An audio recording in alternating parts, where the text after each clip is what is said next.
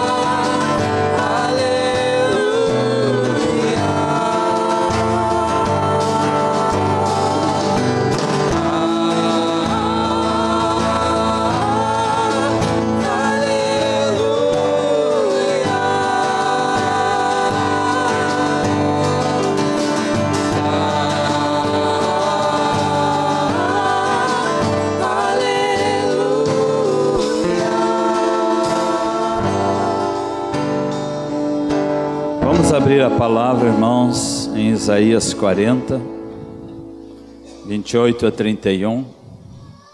Vamos ao banquete da palavra, não é? Que sempre é uma parte tão importante em nossos cultos, nossas celebrações. Temos o louvor, que é muito importante também. Temos a comunhão fraternal, temos o evangelismo, que está acontecendo ali na salinha. Abençoa, Senhor. Muitas pessoas estão ali, toca em cada coração, Senhor. Unge os teus servos. E temos a palavra, que sempre nos fortalece e nos edifica. Olha que joia esse texto. Muito conhecido, muito amado. Miriam pode projetá-lo.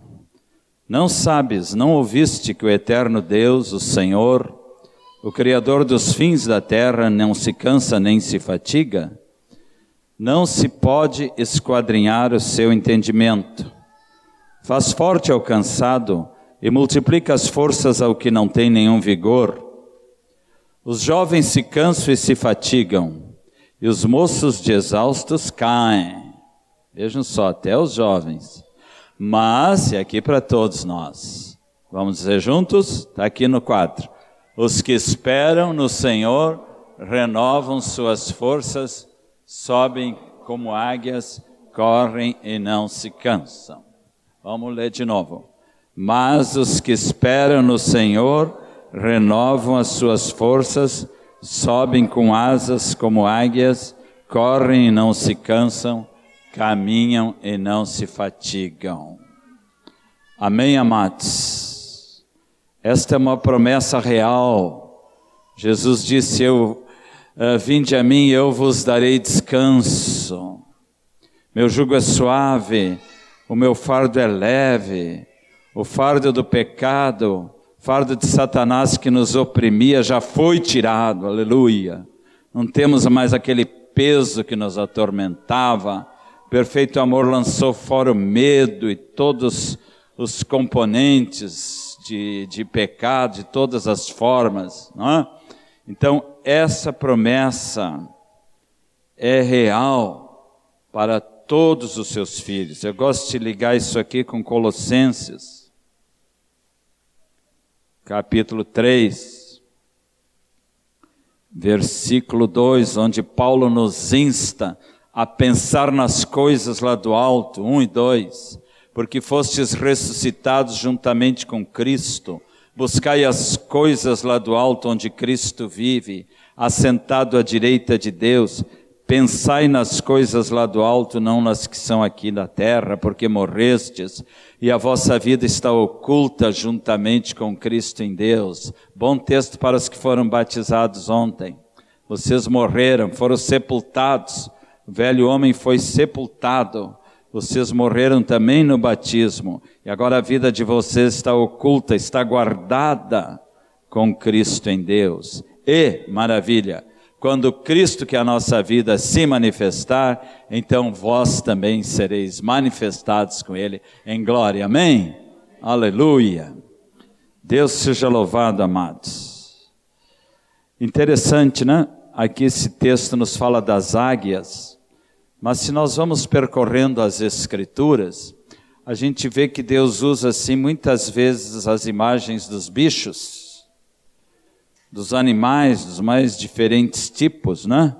Para usar comparações, às vezes com Deus, o Pai, às vezes com Jesus, às vezes conosco mesmo, como é o caso aqui. Os que esperam no Senhor renovam as suas, suas forças como as águias, não é?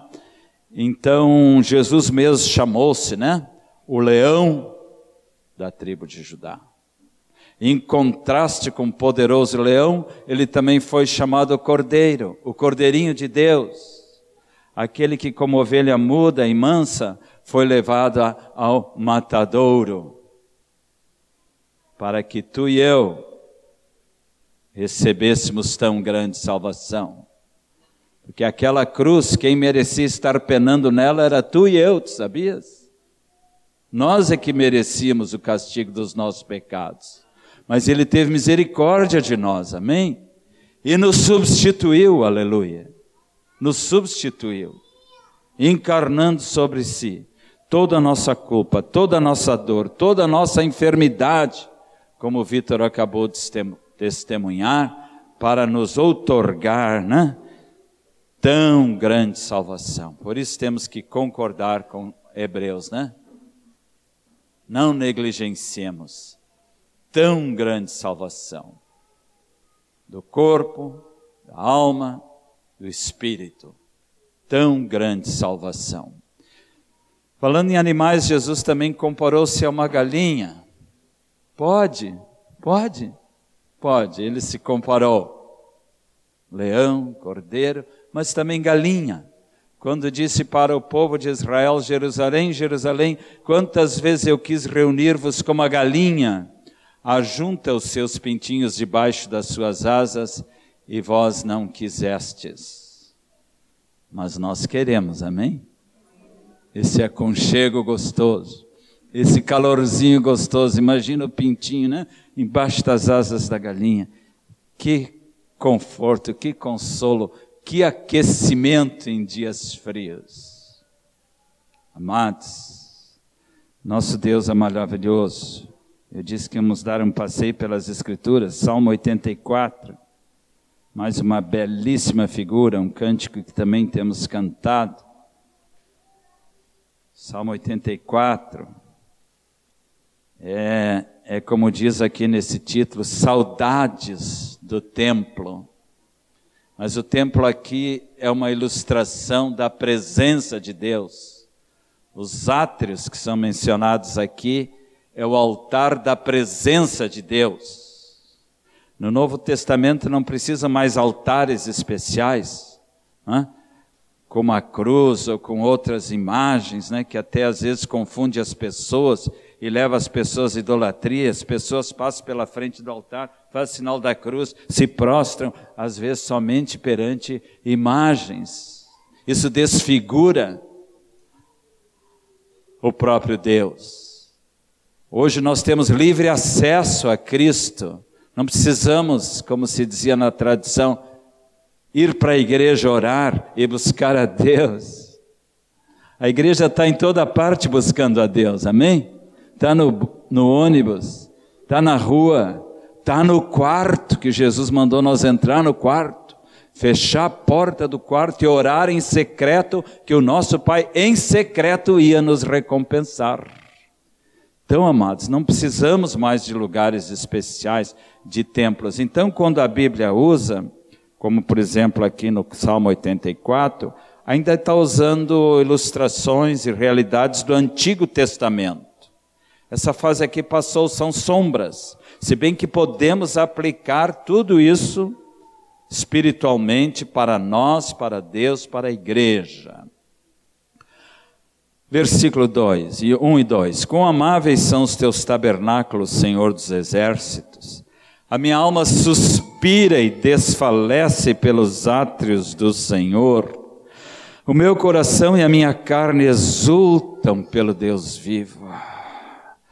Vocês podem dar uma respiração bem profunda comigo, suspirando. Aleluia! Esse anelo, assim como nós precisamos do ar puro para respirar todos os dias, sem o qual nós não vivemos. Assim nós dependemos da presença de Deus, do Espírito Santo. Palavra que Alzira trouxe, não esqueçam. Nós temos que cooperar com o Espírito Santo, que está sempre ao nosso lado, mas muitas vezes as coisas ficam meio atravancadas na nossa vida por falta dessa cooperação. A Bíblia diz que nós somos cooperadores com Deus.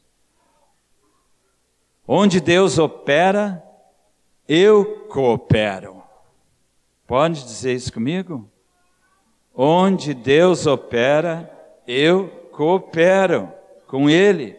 Porque a Bíblia diz que nós todos somos cooperadores com Deus. Se nós não cooperarmos, nós estamos sujeitos a sermos crentes fracassados, cristãos oprimidos, discípulos angustiados, porque não estão fazendo aquela coisa que é essencial para o nosso crescimento e para nós poder voar mais alto, mais alto, mais alto, como as águias voam. Porque temos que ser cooperadores com Deus. Este lindo salmo está dizendo logo em seguida, no versículo 13: o pardal encontrou casa. e a andorinha encontra um ninho para si onde acolhe os seus filhotes. E eu, o que encontrei? Lê, meu irmão. Eu? Os teus altares. Maravilha. Senhor dos exércitos, Rei meu e Deus meu. Altares, como já disse, é a presença de Deus é a comunhão com Deus, é pensar nas coisas lá do alto, é manter comunhão cada vez mais íntima e estreita com Deus para discernir até as mínimas coisas que o Espírito Santo vai falando, muitas vezes cutucando suavemente no teu e no meu coração. Como dizia lá em, na experiência de Elias, né? Deus não estava no terremoto, Deus não estava no temporal. Mas Deus estava naquela brisa, naquele cicio, suave e tranquilo, e ali Deus falou com o profeta. Amado irmão, amada irmã, estás ouvindo o sussurro do Espírito Santo? Estás ouvindo o cicio, a brisa suave e tranquila? Deus quer te guiar assim como uma pluma. Já viram uma pluma sendo levada pelo sabor do vento? Não é? Ou como a águia que fica planando nas alturas. Nem precisa se esforçar porque o vento a vai levando. Que figuras lindas a Escritura nos usa com respeito a, ao que Deus quer para nós. Provérbios 30, 19, um pouquinho adiante. O tema da minha mensagem hoje era voar mais alto. É. Aqui diz em 30, 19 e 18 que há três coisas que são maravilhosas demais para mim. Sim, há quatro que não entendo. Interessante, primeiro ele fala três, né? depois ele bota uma quarta. E a quarta é a última lá, o caminho do rapaz com uma moça. Mas eu quero me falar mais do primeiro aqui. O caminho da águia no céu. Ele também fala do caminho da cobra na penha, o caminho do navio no meio do mar. Quer dizer, coisas lindas. Quem já viu um transatlântico circulando no meio do mar, sabe como isso é espetacular, é, é quase incompreensível. Um avião voando, não é? é, como é que consegue se manter, como é que isso acontece, não podemos explicar direito.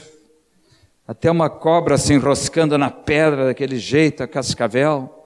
Mas aqui fala que uma das coisas que ele não entende também, não entendia bem, é o caminho da águia no céu.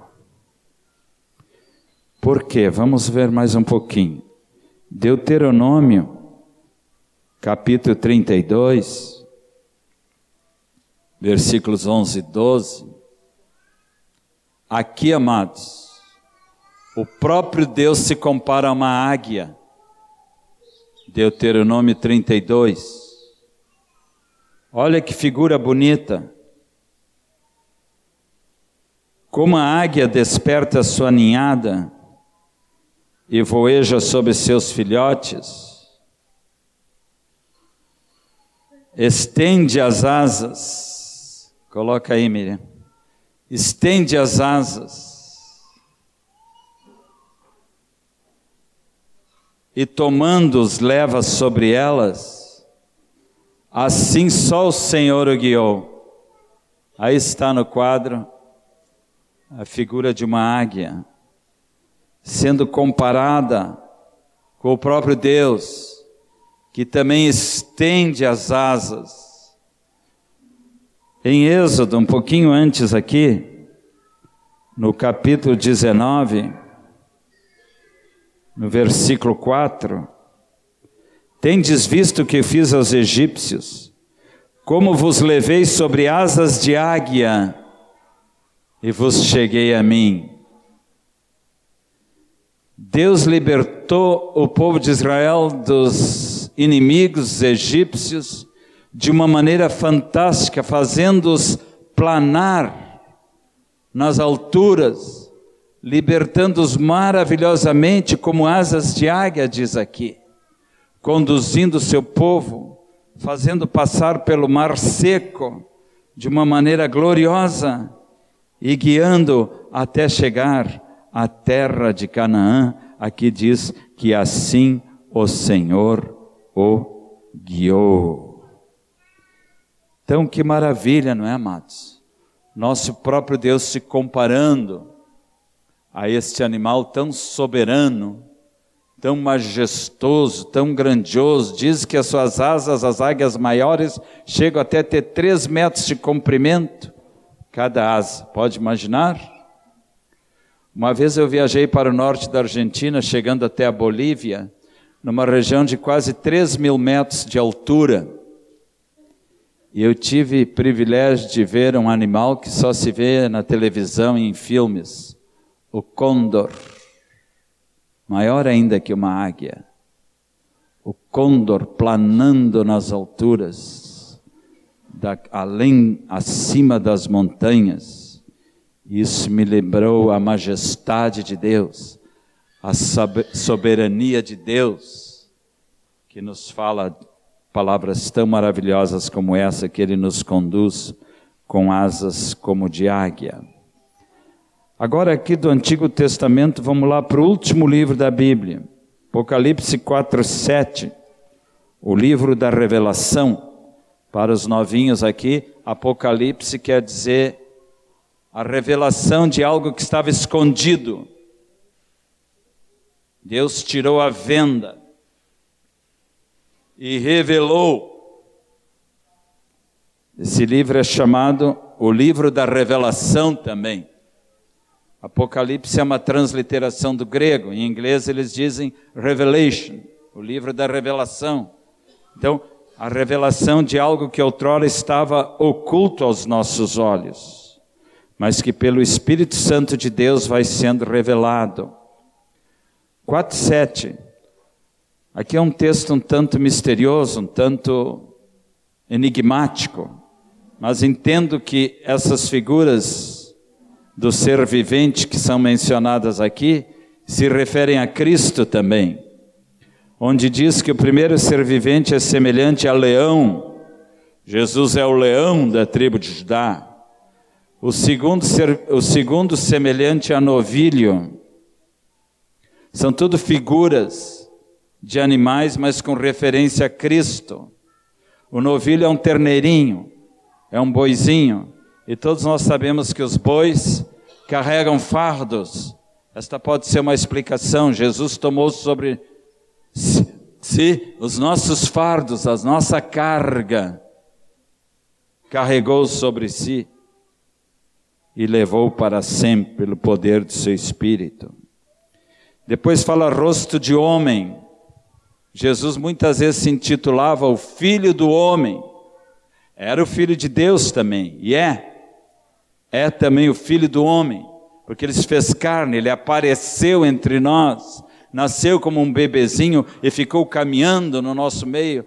As pessoas podiam tocá-lo, viam que ele era de carne e osso, como nós. Então ele se encarnou, se fez carne para que nós pudéssemos tocá-lo, senti-lo, abraçá-lo, privilégio que tiveram seus discípulos. E por fim, o outro ser vivente é comparado a uma águia quando está voando. Então, assim como o Deus do Antigo Testamento, que é o mesmo Deus hoje, o Pai fazia o seu povo ser guiado, Jesus, hoje, juntamente com o Pai, é comparado também a uma águia quando está voando, irmãos queridos. A águia tem vários símbolos. Ela nos fala de movimento, nos fala de renovação, nos fala de inconformismo com o mundo.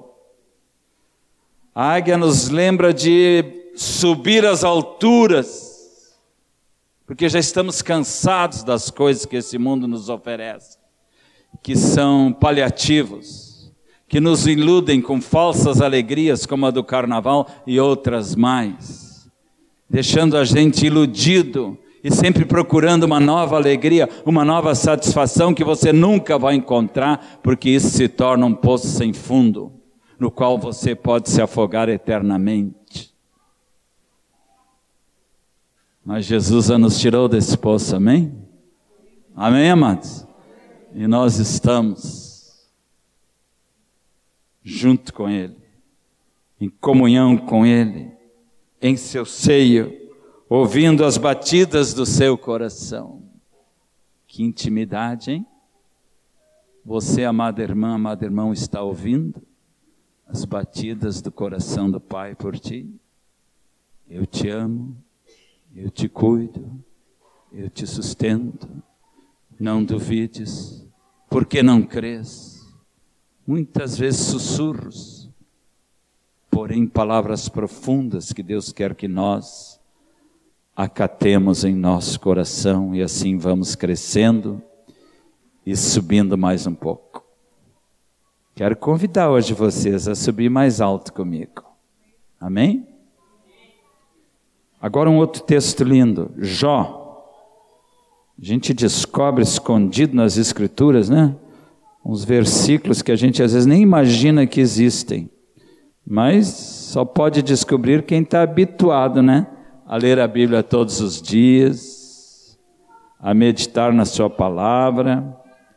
Para os novinhos, Jó está antes de Salmos. Abra a Bíblia no meio, pouquinho antes, livro de Jó, o homem que teve íntima comunhão com Deus e que nos deixou escrito no capítulo 39, versículo 27, outra referência a Deus como águia. 39, 27, 28. Ou é pelo teu mandado que se remonta a águia e faz alto seu ninho? Habita no penhasco onde faz a sua morada, sobre o cimo do penhasco, em lugar seguro. Vamos ver mais uma figura aqui. Andei estudando um pouco sobre esse animal e descobri coisas fantásticas. Aí está o ninho dela. Diz aqui que ela faz o ninho no cimo do penhasco em lugar seguro, onde faz sua morada. Penhasco é um morro muito alto, às vezes com cume elevado.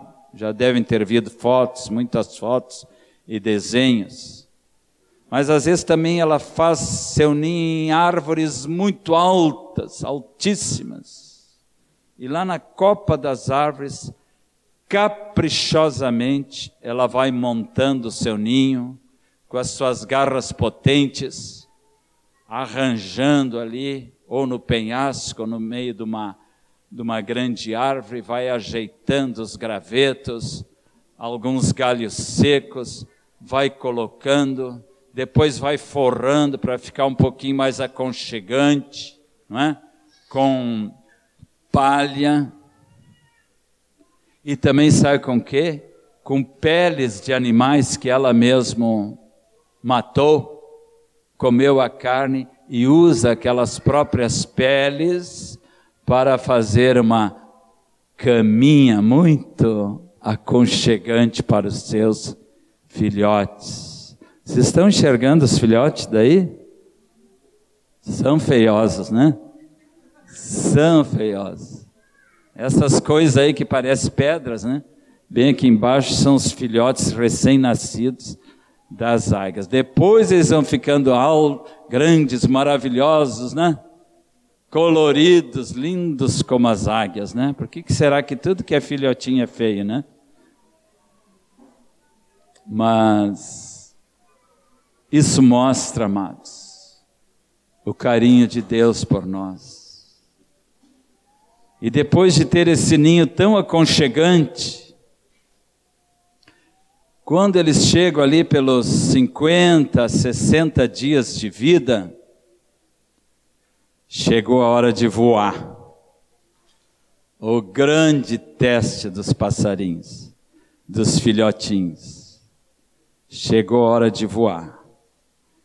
E a mamãe águia e o papai também, imagino, com essas garras, começa a cutucá-la para empurrá-los para fora do ninho. Filhotinho resiste, já está mais crescido. É, meu filho, a vida é dura, tem que enfrentar. Vamos lá, vamos para o teste do voo. E como ele resiste, ela começa a cutucar com seu bico até que o bicho cai para fora do ninho e vai indo assim, né? Num voo rasante para baixo até que uns começam a conseguir voar e se a mamãe águia está percebendo que algum deles não consegue voar e vai se esborrachar no chão, ela ainda não voa mais rápido, vai até embaixo assim e com suas poderosas asas ainda segura o filhotinho em cima delas. Fantástico, né, amados? Já vi isso na televisão, realmente é fantástico. O que que Deus preparou esses animais, né? De uma maneira tão maravilhosa. E ao mesmo tempo, amados, além de ver o carinho do Pai conosco, porque a águia é uma figura de Deus Pai e de seu Filho, acabamos de ver. Eu vejo também isso aqui, uma bela figura da família cristã. Aqui vejo muitos casais amados, casais que estão investindo nos seus filhos, antes que o mundo investa neles e vocês os percam para sempre. Eu gosto de dizer isso para os pais.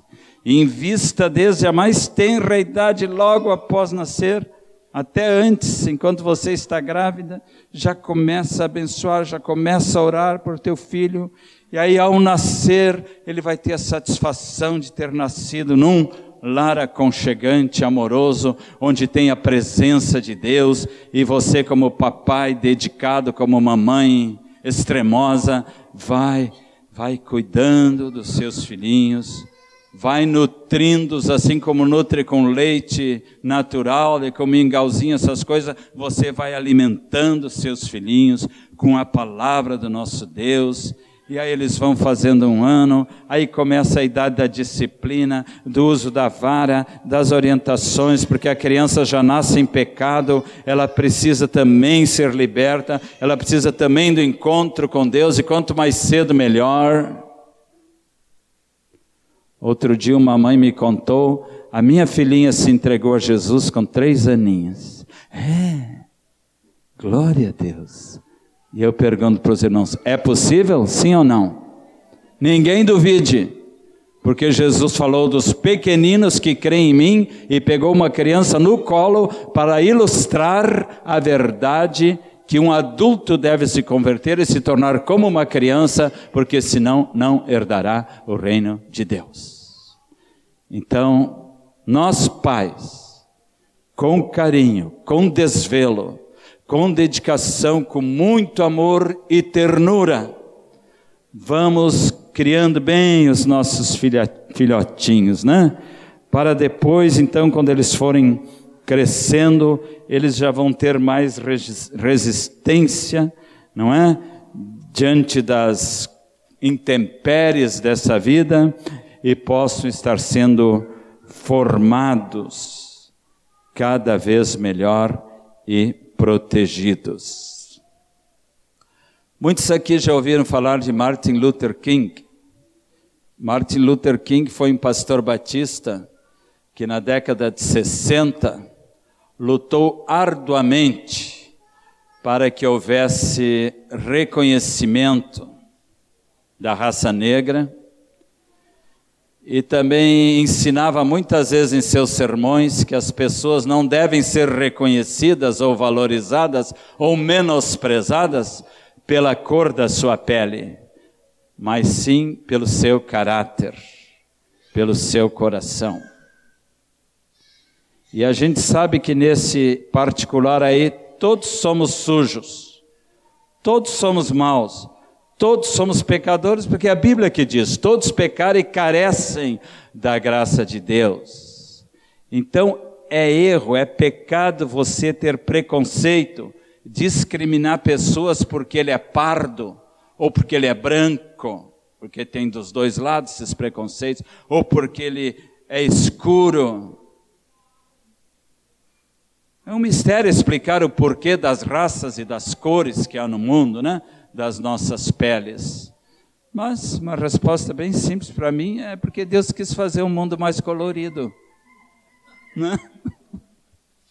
Vai tentar explicar esse mistério. Deus quis fazer assim, ponto final.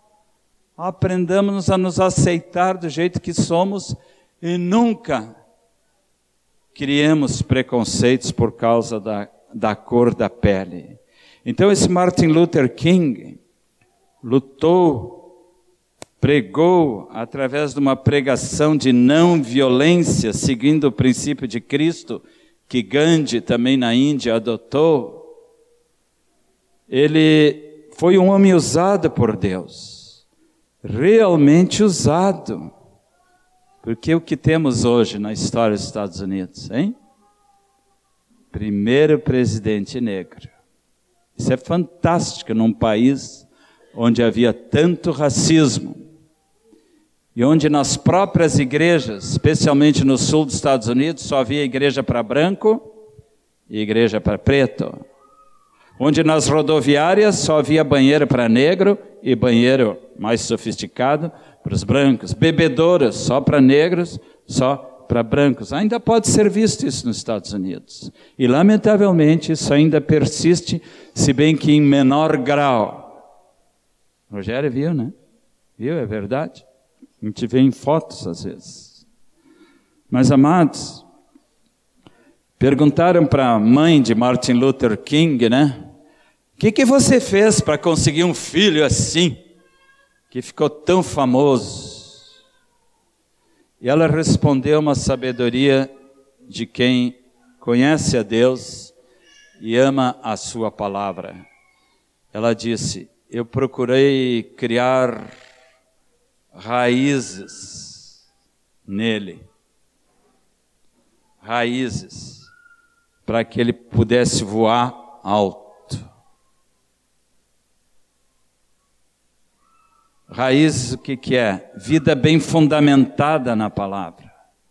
Vida bem fundamentada no reino de Deus. Vida que está crescendo num solo fértil está sendo alimentada como seus pais certamente o fizeram, não é? Para que depois essa mesma vida, quando chegasse a adolescência, juventude, idade adulta, pudesse ser um homem de valor uma mulher de valor. Não importa se não chegamos a ser famosos segundo a ótica do mundo, mas o que importa nós como pais é criarmos nossos filhos com raízes, raízes profundas na palavra de Deus, para que eles vão aprendendo a voar, crescendo e buscando a Deus cada vez mais. Estão me acompanhando, amados? Amém? Olha, outra coisa importante que a gente aprende com as águias. Deus quer nos carregar, Deus quer nos conduzir. Isso lembra a nossa dependência dEle, da Sua graça. Não é por força nem por violência, ou seja, não é pelo esforço humano, natural, que nós vamos crescer espiritualmente. Isso tem que ser deixado de lado, porque só atrapalha. O que vai realmente funcionar é a tua dependência de Deus, é a tua cooperação com o Espírito Santo. E à medida que tu vas obedecendo e cooperando, você vai vendo que o jugo de Jesus é suave, seu fardo é leve, não é algo difícil. Ah, eu não sabia que era tão difícil ser um discípulo. Estou a ponto de desistir. Alguns às vezes pensam, e alguns fazem mesmo. É porque está faltando uma coisa muito importante. E isso também aprendemos com as águias. Diz que as águias têm uma secreção que vem de sua saliva, que elas aplicam nos filhotes, porque esses ninhos aí estão sujeitos a temporais e chuvaradas, e cobrem os seus filhotes, e elas próprias também fazem si mesmas, as adultas, para que fiquem impermeabilizadas. A gente fala de capa impermeável, né? A gente usa uma capa impermeável que não permite a chuva nos atingir nosso corpo. Sugestivo isso que a águia faz. Diz que outras aves da natureza também fazem isto. Então, o que, que eu aprendo disso aí, irmãos queridos? Essa impermeabilização vem, sabe pelo quê? Olhem aqui. Aplicar a palavra de Deus em nosso coração. Todos os dias. Como é que está a tua leitura bíblica, amado? Todos os anos colocamos no boletim Corpo Vivo uma tabela. Você está usando aquela tabela? Alguns estão usando, outros já usaram. Mas é, é importantíssimo nós tenhamos o hábito de leitura bíblica todos os dias, não só leitura, mas uma meditação, um estudo na palavra e, acima de tudo, uma aplicação da palavra na tua vida. Dizem os estatísticos que a gente guarda somente 5% daquilo que ouve. Um bom teste era perguntar domingo que vem, né? Quantos se lembra ainda da pregação do Telmo domingo passado? Ah, parece que ele falou nos bichos, né? ah, nas águias. É. Ah, botou umas figurinhas para ajudar, né? E que mais que ele falou? Às vezes eu ouço umas queixazinhas de algumas irmãzinhas, né? Que os maridos chegam em casa e elas perguntam: E aí, como é que estava o retiro de homens? Estava bom. Ela pergunta mais um pouco, mas só isso? Como é que estava? Já não te disse que estava bom, mulher? E para aí. Amado marido, se você quer santificar a tua esposa, como diz lá em Efésios, que o marido dela cuide e a santifica, abra a palavra com ela todos os dias, se possível. Reparta com ela os tesouros das Escrituras. Quando volta de um retiro abençoado, não diga só que foi uma bênção. Pega as suas anotações, se é que você fez. Muitos não anotam nada também, né? E a nossa memória é tão fraca. Pega as tuas anotações e começa a repartir com a tua esposa. Tu vai ver como ela vai ficar agradecida. E outra benção, vai te amar ainda mais, sabia? Porque a mulher sente que está sendo valorizada quando o marido senta junto com ela para abrir e repartir a escritura com a sua querida esposa. Irmãos, essa é a maneira de nós sermos impermeabilizados, para que as flechas envenenadas de Satanás não penetram a nossa capa impermeável, ou melhor ainda, a nossa armadura de Deus, né? Figura melhor ainda em Efésios 6, couraça da justiça, cinturão da verdade, capacete da salvação, botas do evangelho e espada do espírito, tudo ali que Paulo fala, né? Quando nós estamos assim revestidos de Cristo, estamos com essa armadura. Isso lembra de alimento. Nós temos que nos alimentar todos os dias da palavra do nosso Deus. Um irmão uma vez me disse, eu achei bom o hábito dele, ele falou assim: sem Bíblia não há café da manhã. Ele mesmo se impôs essa disciplina. Então, antes de ir lá correndo para a cozinha, preparar o seu cafezinho, tomar, né? Coisa que a gente mais gosta de manhã cedo, comer uma fruta ele se interrompe isso aí e vai lá para o quarto, vai orar, vai buscar Deus, depois vai preparar o café e se alimentar. Uma regra, não uma lei, né? Mas uma boa regra que poderia ser adotada por muitos irmãos. A águia, quando se alimenta, outra coisa interessante, ela nunca pega uh, bichos, vamos chamar assim, nojentos, como sapos, morcegos, ratos. Ela pega os bichinhos mais puros, mais bonitos. Ela pega coelhinhos e diz que consegue enxergar uma lebre a um quilômetro e meio de distância, tão poderosa é a sua visão. ela consegue, isso você já deve ter visto em filmes, por cima das águas, ver os peixes saltando e aproveitando aquele momento que um peixe está saltando, ou mesmo que não esteja, ela está vendo ele por baixo da superfície das águas, se lança e com as suas garras poderosas agarra uma traíra, agarra um dourado, agarra um salmão e leva lá para o seu ninho, para a família ter um lauto banquete, Elias? Um lauto banquete, coisa boa. Amados, isso tem uma coisa, uma, explica, uma, uma analogia com a gente aqui, ó. O servo de Deus que ama o Senhor, ele não vai se alimentar das porcarias desse mundo. Desculpe a expressão. Mas temos visto na própria igreja pessoas escravizadas à pornografia. Sabemos porque a gente tem retorno da vida da igreja. Pessoas que estão lutando com esse vício, que já virou um vício.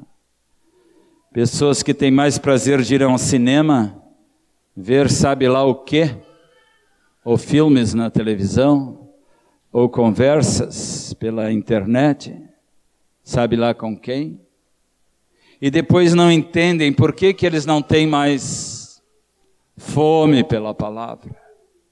Não entendem por que, que a palavra não os atrai mais. Jeremias diz que comeu a palavra de Deus, as devorou. Eu me lembro que quando eu me converti aos 14 anos, meus primeiros anos de vida cristã, eu devorava as Escrituras. Eu amava as epístolas de Paulo, ainda amo, glória a Deus, né? Mas começou ali. Deus me deu fome espiritual. E bem-aventurados que têm fome, porque eles serão o quê? Fartos. Jesus falou. Então eu quero dizer para todos, não só para os jovens, cuidado com o que tu está te alimentando. Porque se tu te alimentar cada vez mais das coisas deste mundo, menos fome e desejo tu vai ter pelas coisas de Deus. Esse anelo pelas coisas de Deus, como fala no Salmo 84, exulta o meu coração, a minha carne pelo Deus vivo, vai vai fenecendo vai diminuindo. E nós não somos daqueles que retrocedem para a perdição. Amém? Nós somos daqueles que prosseguem para uma plena salvação. Então eu quero exortar a igreja e a mim também, que nunca descuidemos disso aí, porque isso aí é fundamental. Tem um texto aqui assustador, vou assustar um pouquinho os irmãos agora em Mateus 24, 28. Referindo-se aos últimos tempos, Mateus 24, 27 a 28, um texto meio obscuro para alguns, de difícil interpretação, mas eu não quero fazer uma exegese muito profunda aqui, só quero mencioná-lo.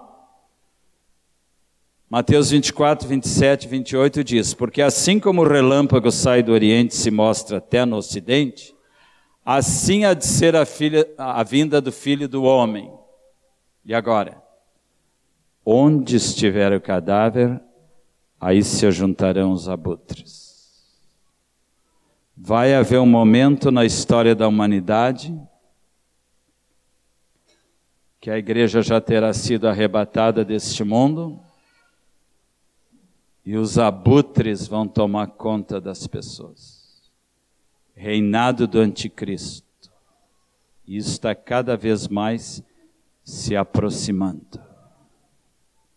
Os abutres nessa figura entendo que são os demônios, que tomam conta de pessoas que estão distraídas, que não vigiam, que vivem de qualquer jeito, e um dia a porta se fechará, como na parábola das dez virgens aquelas cinco ficarão do lado de fora. Ali se ajuntarão os abutres. Então quero dizer para os amados, vamos nos manter firme olhando para o autor e consumador da nossa fé. Amém? Porque a guerra é séria, irmãos. A batalha é dura. E só os vencedores, conforme dizem todas as cartas ali do Apocalipse, é que herdarão os vencedores aquilo que Deus tem para nós. Uma última comparação, Miriam pode colocar. Quero falar um pouquinho sobre a visão da águia. Quase que assusta, né? Olha os olhos desse bicho. Diz que seus olhos ocupam um terço do seu rosto, a terça parte do seu rosto.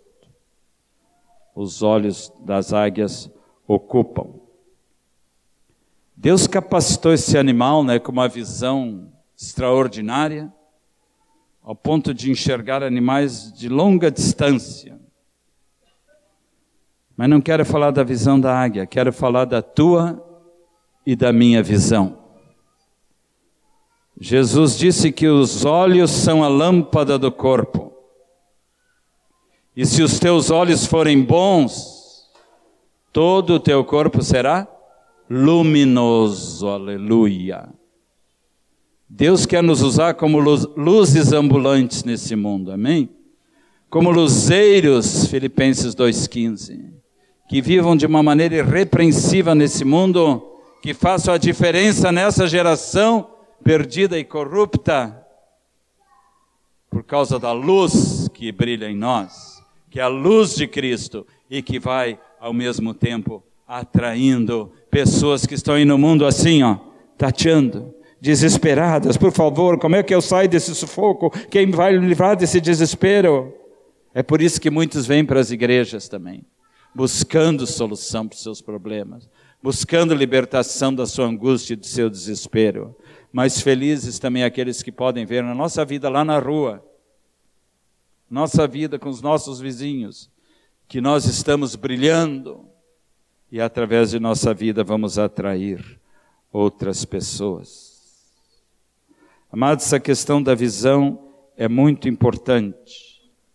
Provérbios 29, 18 diz assim, ó: não havendo profecia, o povo se corrompe. Noutras traduções diz visão profética, porque a visão está ligada com a profecia, com os acontecimentos futuros, não é? E como já nos falou Moisés hoje, muitos estão preocupados com o seu futuro. Não devemos ficar ansiosos com o futuro, mas tendo uma visão correta, sabendo, como diz no Salmo 23.6, que a bondade e a misericórdia do nosso Deus certamente me seguirão, amém? Todos os dias da minha vida. Esse é o nosso futuro, queridos. E melhor ainda depois da morte, habitarei na casa do Senhor para todo sempre. Não precisamos consultar ciganas, horóscopos. Não precisamos consultar os magos desse mundo, porque temos toda a orientação que precisamos. Mas o que nós precisamos, irmãos queridos, é de vez em quando botar colírio nos olhos. Lá em Apocalipse, né, que fala do colírio de Deus, da graça de Deus. Te lembra, querido? Alguns aqui usam colírio, né? Quando estão botando colírio, lembram de botar também o colírio da graça, para a tua visão ficar cada vez mais nítida, mais clara. Na Bíblia de Jerusalém diz: quando não há visão, o povo não tem freio. É outra tradução muito boa. Na nova versão internacional diz: onde não há revelação divina, o povo se desvia. Orem por nós, seus pastores, para que os seus pastores sempre, cada vez, possam ter uma visão mais aguçada, mais clara do propósito de Deus para transmiti-la à igreja. Não faltem no retiro de domingo, porque os presbíteros estão falando, preparando palavras muito fortes, muito sérias, muito importantes acerca desta visão. Então, amados, vamos limpar os nossos óculos também, né? Às vezes fica embaciada a nossa visão, para sempre enxergar bem o que Deus quer para nossas vidas. Outro inimigo que fala no caso das águias, pode voltar para o ninho ali. Praticamente o único animal que consegue incomodar as águias nas suas alturas é um animal muito sutil, asqueroso, que todos nós temos medo, alguns até pavor dele. Já sabem a quem eu estou me referindo, né? As cobras, as serpentes vão se enroscando, vão se enroscando, vão subindo as montanhas, vão subindo, vão subindo os galhos das árvores, e a intenção dela é comer os filhotes das águias, ou até uma própria águia enquanto está dormindo. Amados, como último alerta para a amada igreja, Vamos resistir a Satanás e seus demônios. Cuidando também com o inimigo dentro de nós, que é o nosso próprio eu, como foi falado ontem aqui. Temos dois inimigos perigosos: nosso próprio eu e o Satanás. E se nós nos descuidarmos, Satanás pode se aproveitar e te dar um bote, e te machucar, e te incomodar por isso é que a nossa visão tem que estar sempre aguçada para perceber quando a cascavel está se aproximando. E em nome de Jesus, fazer como Jesus fazia quando via que o diabo tentava, rebatia com a palavra: está escrito, três vezes: está escrito, está escrito. E Satanás sempre fugia, correndo, porque não podia resistir ao poder de Deus e da Sua palavra. Amém, amados? Lembre de fazer isso. Deus tem nos dado armas poderosas, Deus tem nos dado garras para que nós lutemos e derrotemos o inimigo. Mas para isso nós temos que orar mais, temos que buscar mais o Senhor, temos que participar de vigílias quando a igreja é convocada, ou nos seus grupos caseiros também fazem isto, não é? E assim vamos aprendendo a subir cada vez mais alto. Amém? Quantos aceitam esse desafio? Então fiquem de pé. Vamos dizer isso para Deus. Senhor, eu quero voar mais alto. Vamos cantar de novo aquele canto que cantamos sentados. Enquanto cantamos, seja a nossa oração que está escrito ali.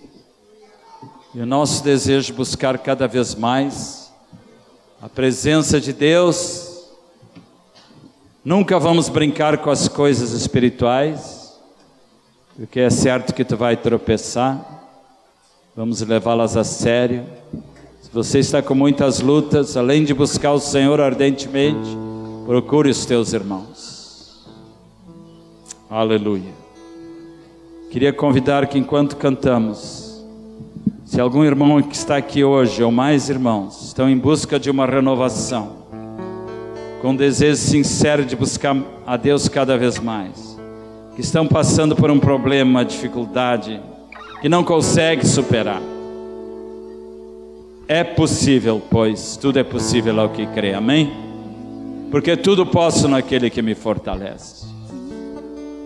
Seja o que for, um problema da alma, uma aflição, uma angústia, uma dor da alma, do espírito, ou até mesmo física. Quando cantamos, eu quero te convidar para tu vires aqui à frente, para nós orarmos por ti. Vamos adorar.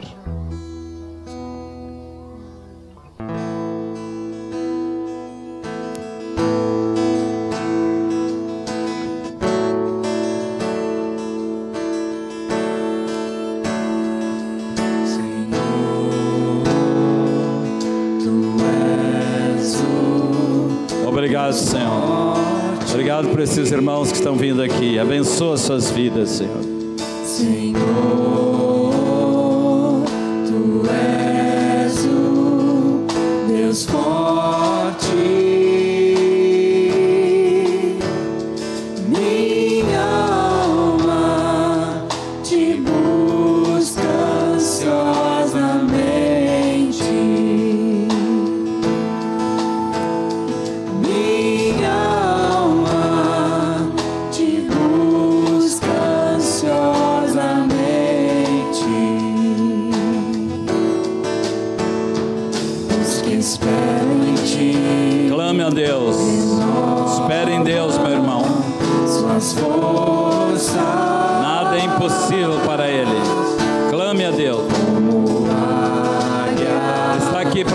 original.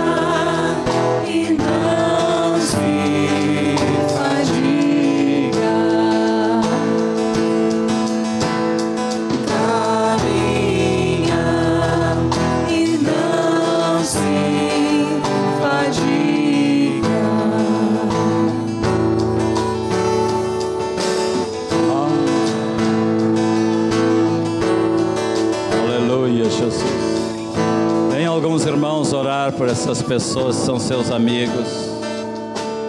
Eles precisam também de um toque do amor de Jesus. Vem orar com teus amigos aqui. Glória a Deus. Aleluia. Aleluia, Jesus. Glória a ti. Avanço as forças.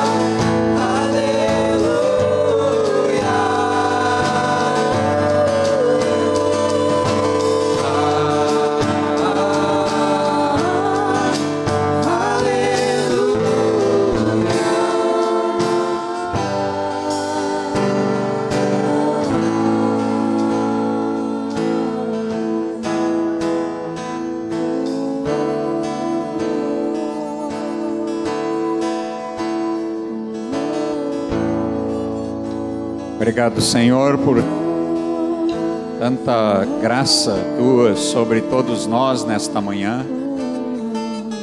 Obrigado pelo teu amor que é derramado em nosso coração pelo teu Espírito. Obrigado, Senhor, porque Ele lança fora todo o medo, toda aflição, todo cansaço, toda amargura, todo ressentimento Obrigado, Senhor, pelo poder da tua palavra que nos lava nesta manhã, nos cura, nos renova, nos faz andar por esse caminho excelente. Obrigado, Senhor, por tua palavra, teu espírito nesta manhã, Senhor.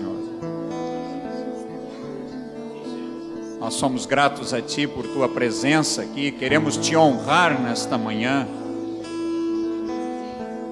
De novo, Senhor, nós nos oferecemos para Ti, Senhor. Para esse dia, para essa semana, nos oferecemos para Ti, Senhor. Queremos cooperar com o Teu Espírito durante esses dias para que o nome de Jesus seja exaltado acima de todo nome. Prepara-nos nessa semana para estarmos juntos, para nos encontrarmos no final desta semana para te ouvir, para estar juntos, para desfrutar de tua presença, Senhor. Somos gratos a ti, Senhor em nome de Jesus. Queremos abençoar uns aos outros. Abrace o seu irmão, fortalece o teu irmão, coopera com o Espírito Santo. Aleluia. Obrigado pela graça, Senhor, que há em Cristo Jesus.